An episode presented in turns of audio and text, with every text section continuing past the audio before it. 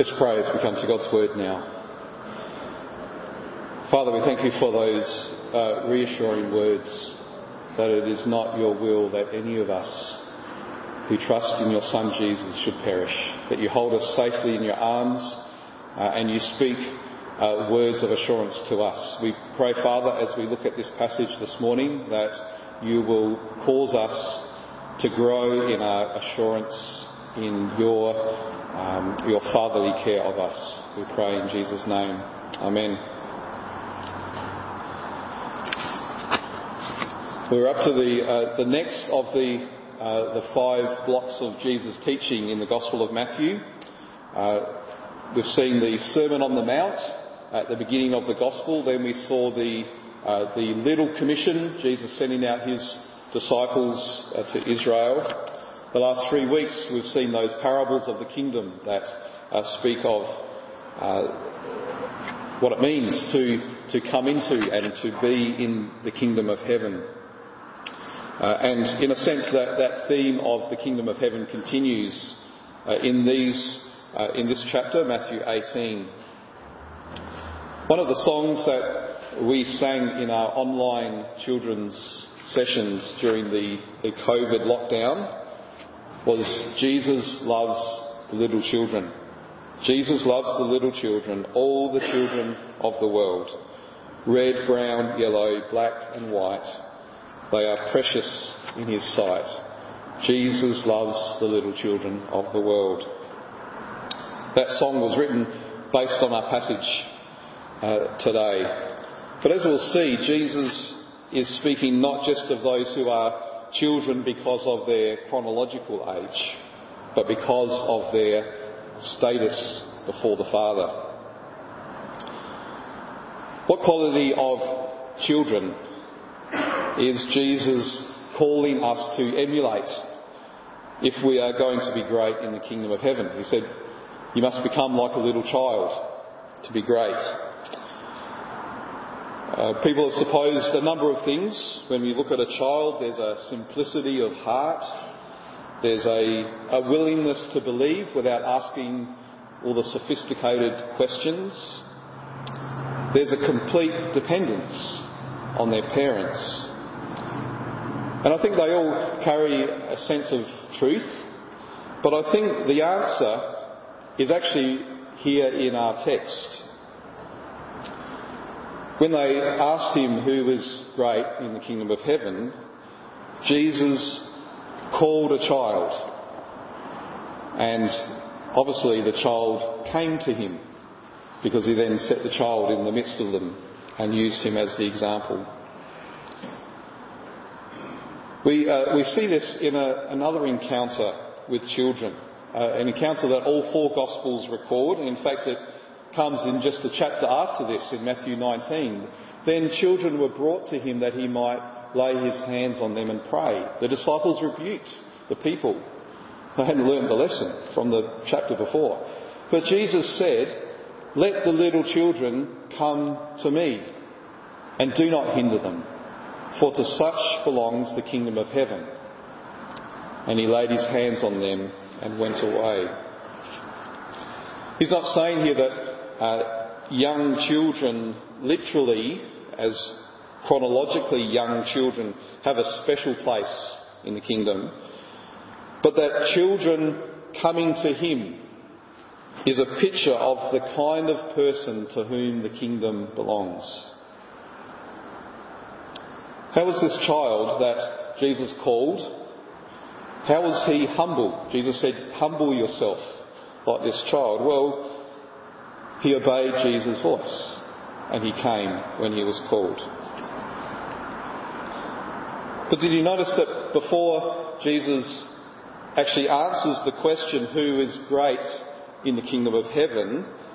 he reinforced again the unasked question how can one enter the kingdom? The answer was to turn.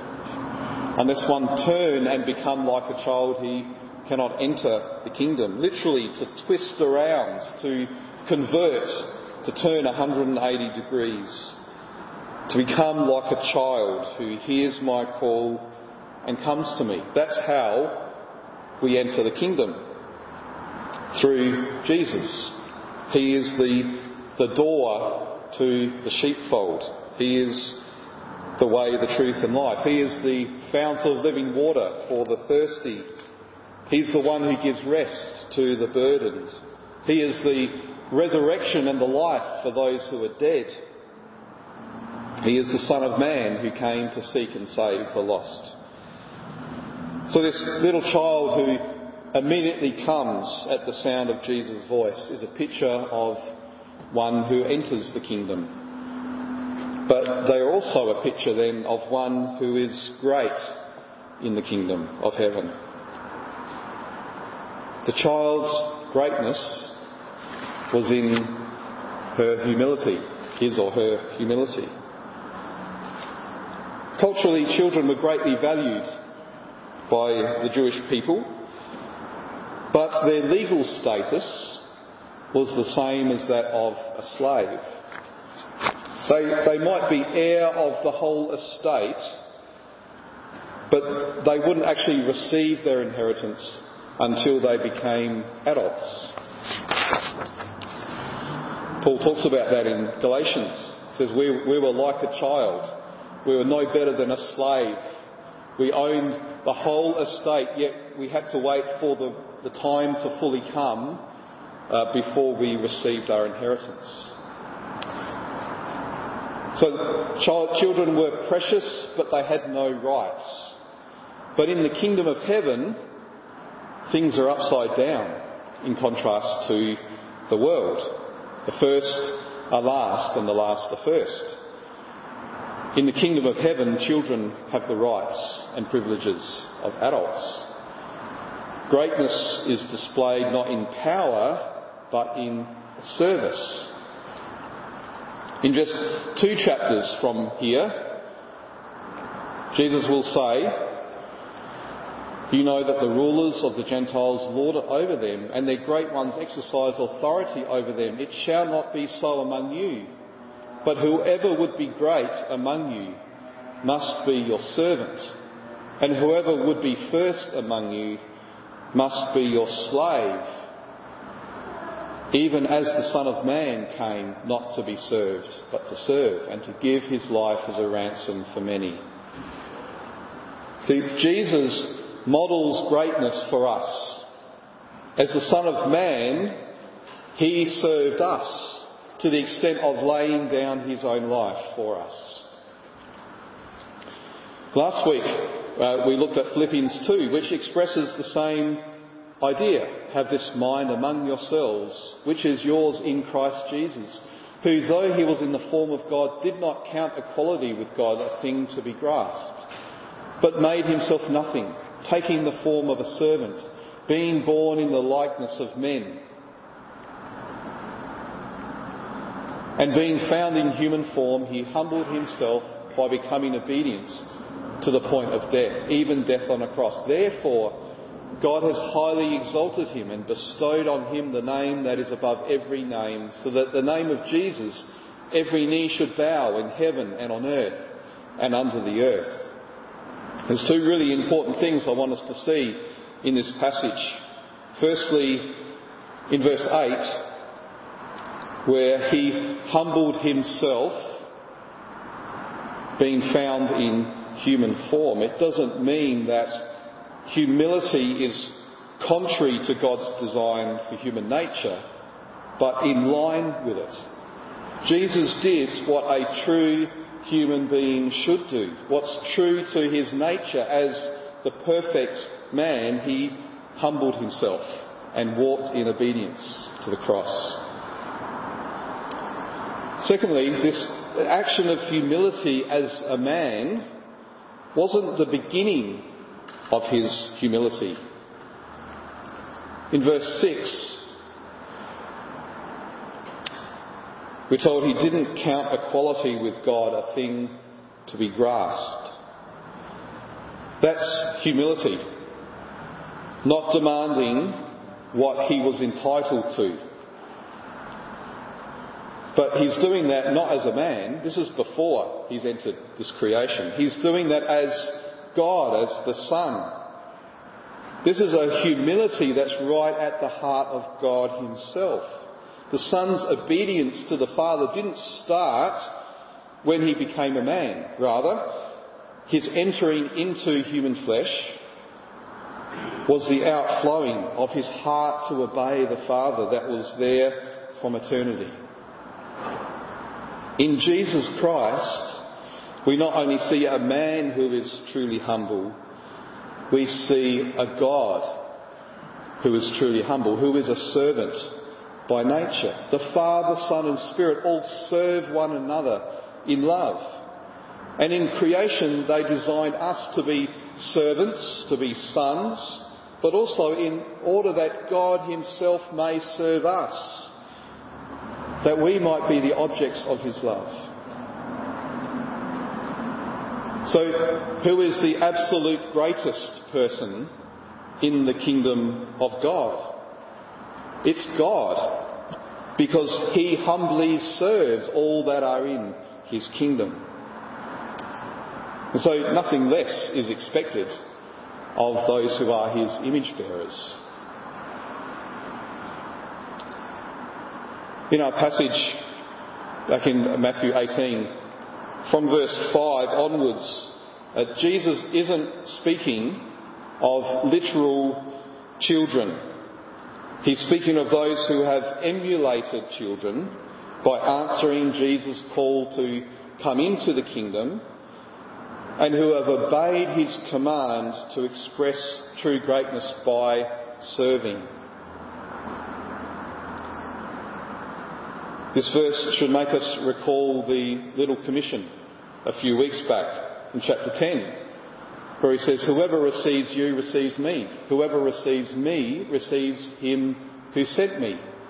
And whoever gives one of these little ones, the same phrase there, that these little ones, even a cup of cold water because he is a disciple, truly I say to you, he will by no means lose his reward.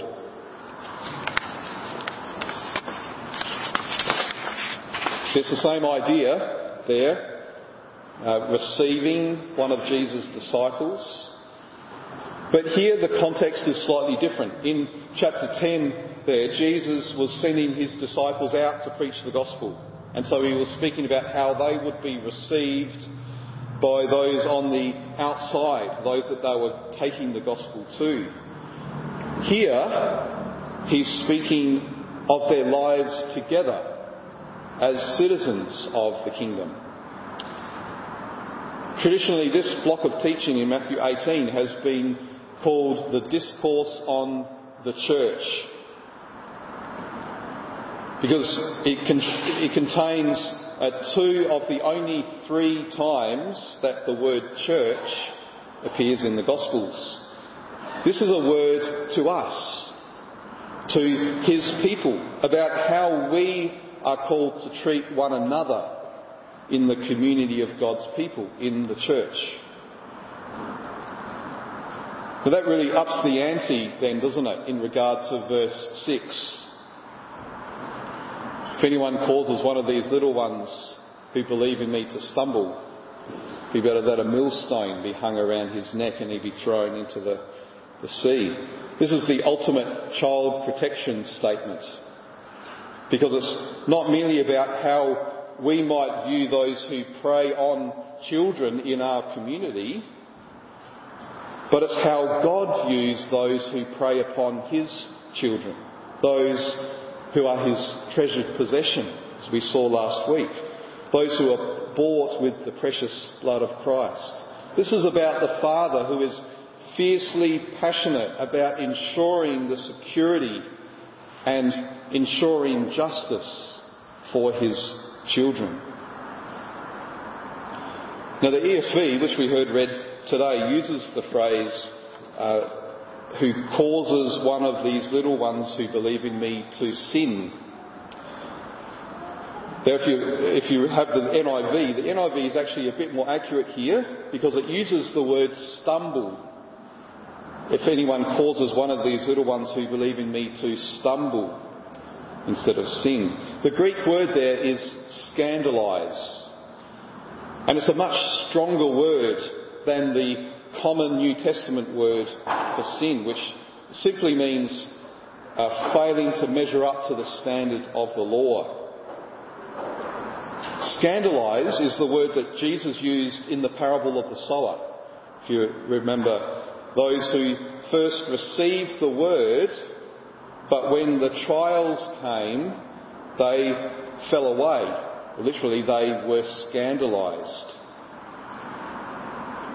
See what Jesus is saying here?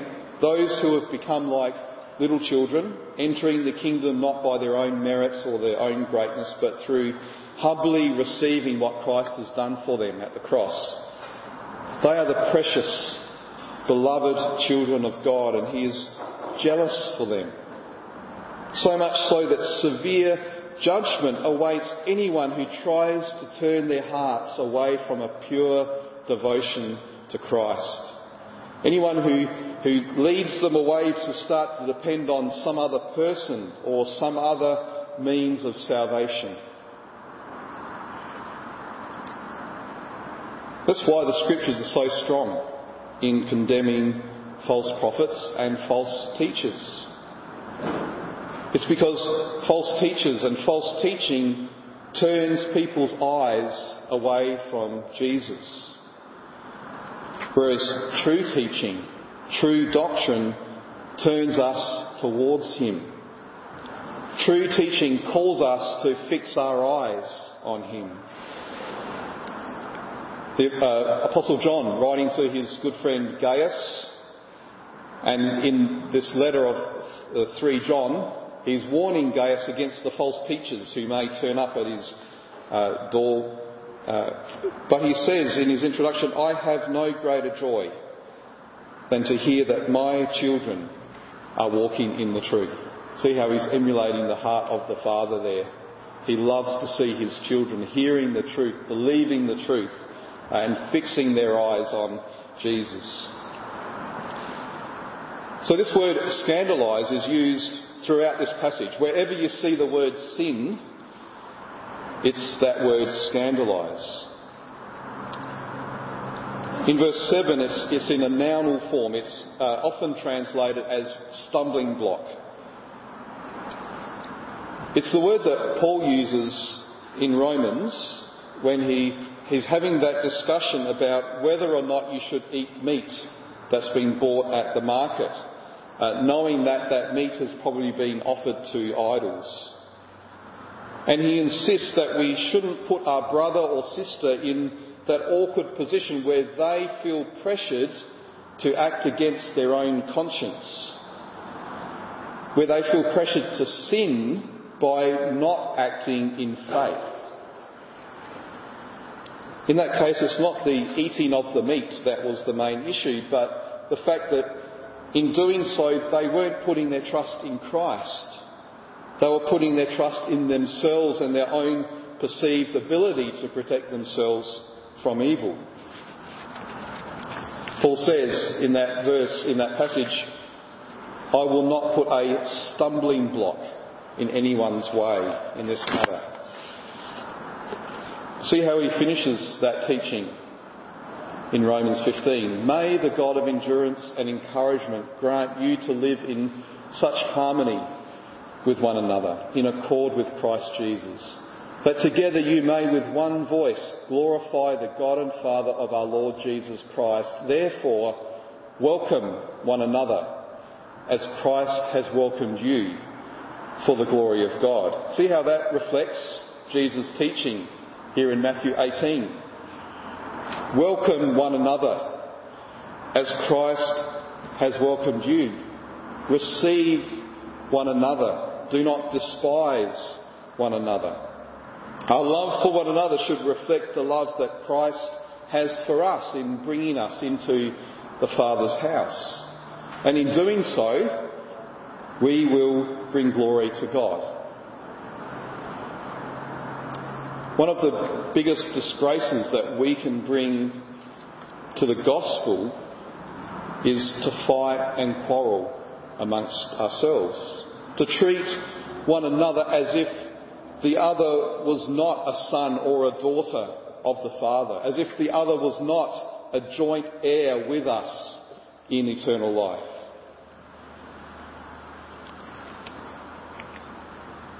Now, verses 8 and 9 should be familiar to us, and it's a bit of a shift because he's just been talking about how we are to treat one another, not uh, causing one another to stumble, and now he's shifted it back to us. And I think what he's, he's emphasising here is uh, while we're called not to cause one another to stumble, uh, we can't actually blame our own sin on another person. We can't say, I only did that because they forced me to. Uh, I only did that because that was the way I was brought up. Each person is actually responsible for uh, their own sin.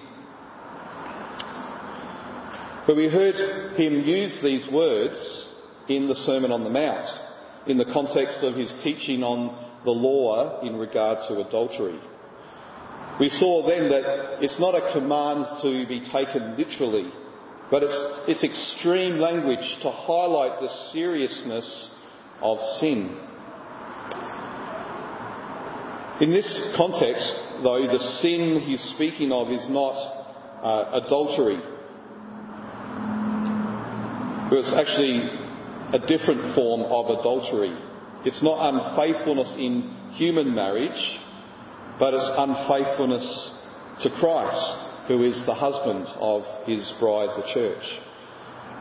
This form of adultery is called idolatry, setting our affections on anyone or anything other than God Himself. It's actually the most serious of all sins. It's the sin that lies behind every other sin.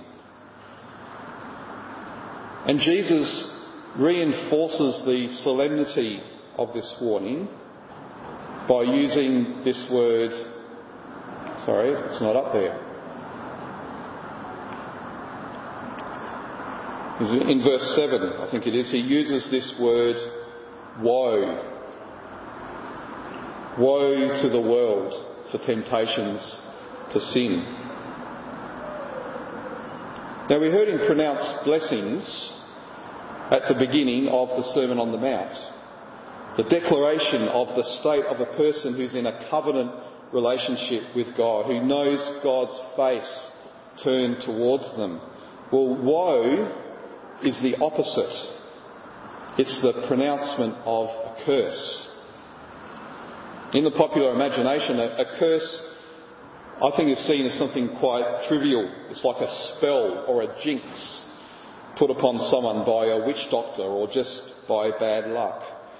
But to be cursed is actually the most serious, the most devastating place to be in because it means the absence of anything good. It means God's face turned away. It means being excluded from His covenant. It means being utterly rejected by Him. So just as every blessing ultimately comes from the hand of God, so too every curse can only come from God. So what does this tell us? If Jesus pronounces a curse on anyone who leads others away from faith in Him, and if He calls us to take the matter so seriously, personally, that we should be prepared even to lose a limb, it means that we should not be satisfied with anything less than pure devotion, complete dependence on Christ, both in our personal lives and in the church. John Owen was an English Puritan in the 18th, uh, 17th century, and he wrote a book called The Mortification of Sin. In it, he said, Do you mortify do you make it your daily work to be always at it while you live? Cease not a day from this work. Be killing sin, or sin will be killing you. When we see sin in ourselves, we should be grieved. We should be disturbed.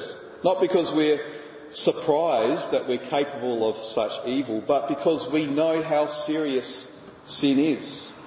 We know that it grieves the Holy Spirit, that it dishonours Christ.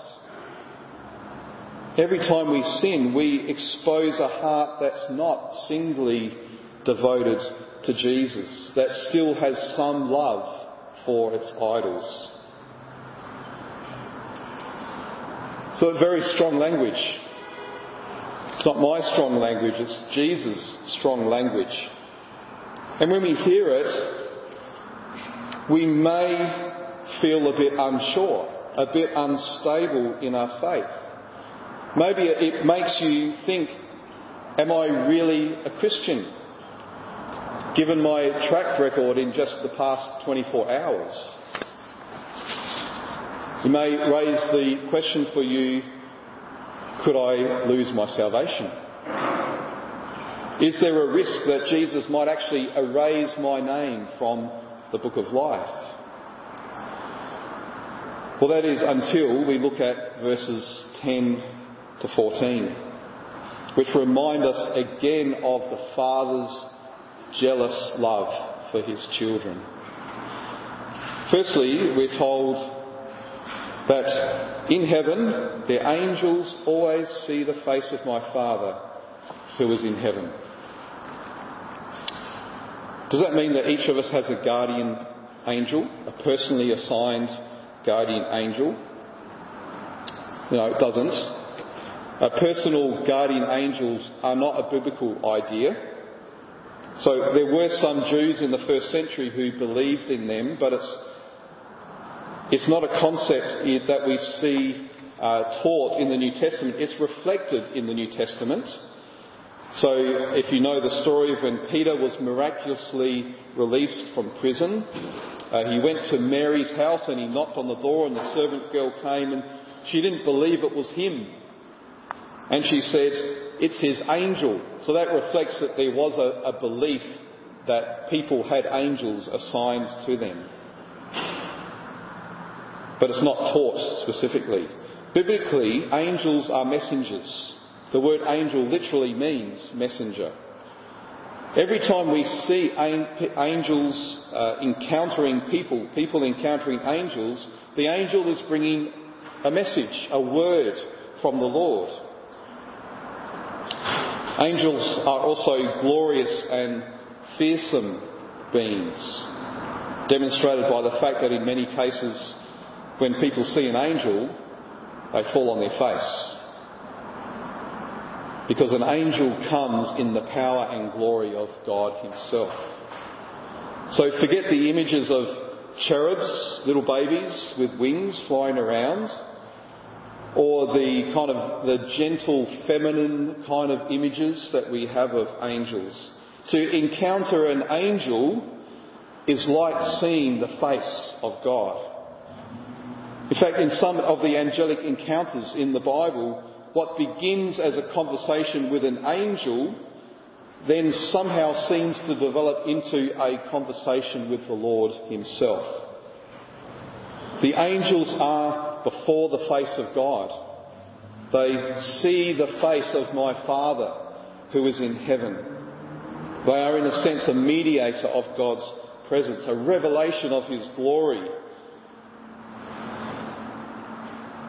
So Jesus is using this terminology of angels to say essentially, if anyone messes with God's children, you're messing with God Himself. Our Heavenly Father has our back. We're taught to, lead, to, to pray, lead us not into temptation, but deliver us from evil. And that's a prayer that the Father delights to answer. Secondly, we're told the parable of the shepherd who searches for the lost sheep, the one lost sheep. Some of the uh, earliest Christian art, I was going to put it up there, but there's a little image in your newsletter. The earliest Christian art that's been discovered is a picture of Jesus as the Good Shepherd carrying the lost sheep on his shoulders, bringing him back to the flock. Clearly, that was a significant story for the first Christians. It was one that gave them great assurance during times of great persecution. And as they would face these false teachers who would come and try to lead them away from pure faith in Jesus himself. But see the main lesson of this parable, the lesson that uh, the children saw this morning. It's not the will of my Father in heaven that even one of these little ones should perish. That's the basis of our security. If you ever feel at times uh, insecure, if you ever wonder, am I really a Christian? If you ever are fearful that you might lose your salvation, remember this. The Father has sent the Son to seek and save the lost. And now that He's found us, He's brought us back safely. We are held by the Father. Nothing is able to snatch us out of His hand. And nothing means nothing. Not even stumbling, not even idols, not even our weak faith, not even our failure to trust. There is no sin that is more powerful than His grace in which we stand. If we're saved purely by free grace, apart from works, that means there are no good works that are good enough to justify us. Then, if we're also held secure by grace, apart from works, there are no bad works bad enough to unjustify us. Our sin may be great, but His grace and mercy is greater. So Jesus says that these little ones, those whom the world would classify as small and insignificant, maybe even worthless, they are considered by the Father as greatest in his kingdom. What kind of father would in one breath say, You are my beloved child, come and sit at my right hand, and then in the next breath allow that child to perish. We have this great assurance in Christ. No matter how fierce our battle may be with sin, He holds us safe by His grace. This great assurance we have in Christ is not just for our own benefit. Remember the context here. This is a discourse on the church. This is in the context of how we are to receive and welcome and love one another. It tells us how the Father views us in Christ, but it tells us how we should view one another. And that's what the second half of this chapter is about. About the matter of forgiveness. If we welcome one another as Christ welcomed us, it means that we should also forgive one another as Christ forgave us. And that's what we'll explore next Sunday. Let's pray. Father, we thank you for this blessed assurance that the Son of Man came not to serve but to be served, that the Son of Man came to seek and to save that which was lost. And we were lost. We were the sheep that went astray. But in Christ you have sought us out. You've brought us back into your home, into your family. You've given us a status before you as beloved children. And we are secure in your hands. Father, we thank you that you have done it not just for each of us as a person, but you've done it for us together as a church. We are that flock. We are the people, we are the little ones, the children, who together uh, know the richness of our inheritance in the kingdom of heaven. Father, we pray that not only we would know a deep assurance of the salvation of ourselves, but that we will know a deep and abiding and enduring love uh, for one another as your children. Help us, Father, to love one another as you have loved us. Help us to welcome one another as Christ has welcomed us. And we pray this in his name. Amen.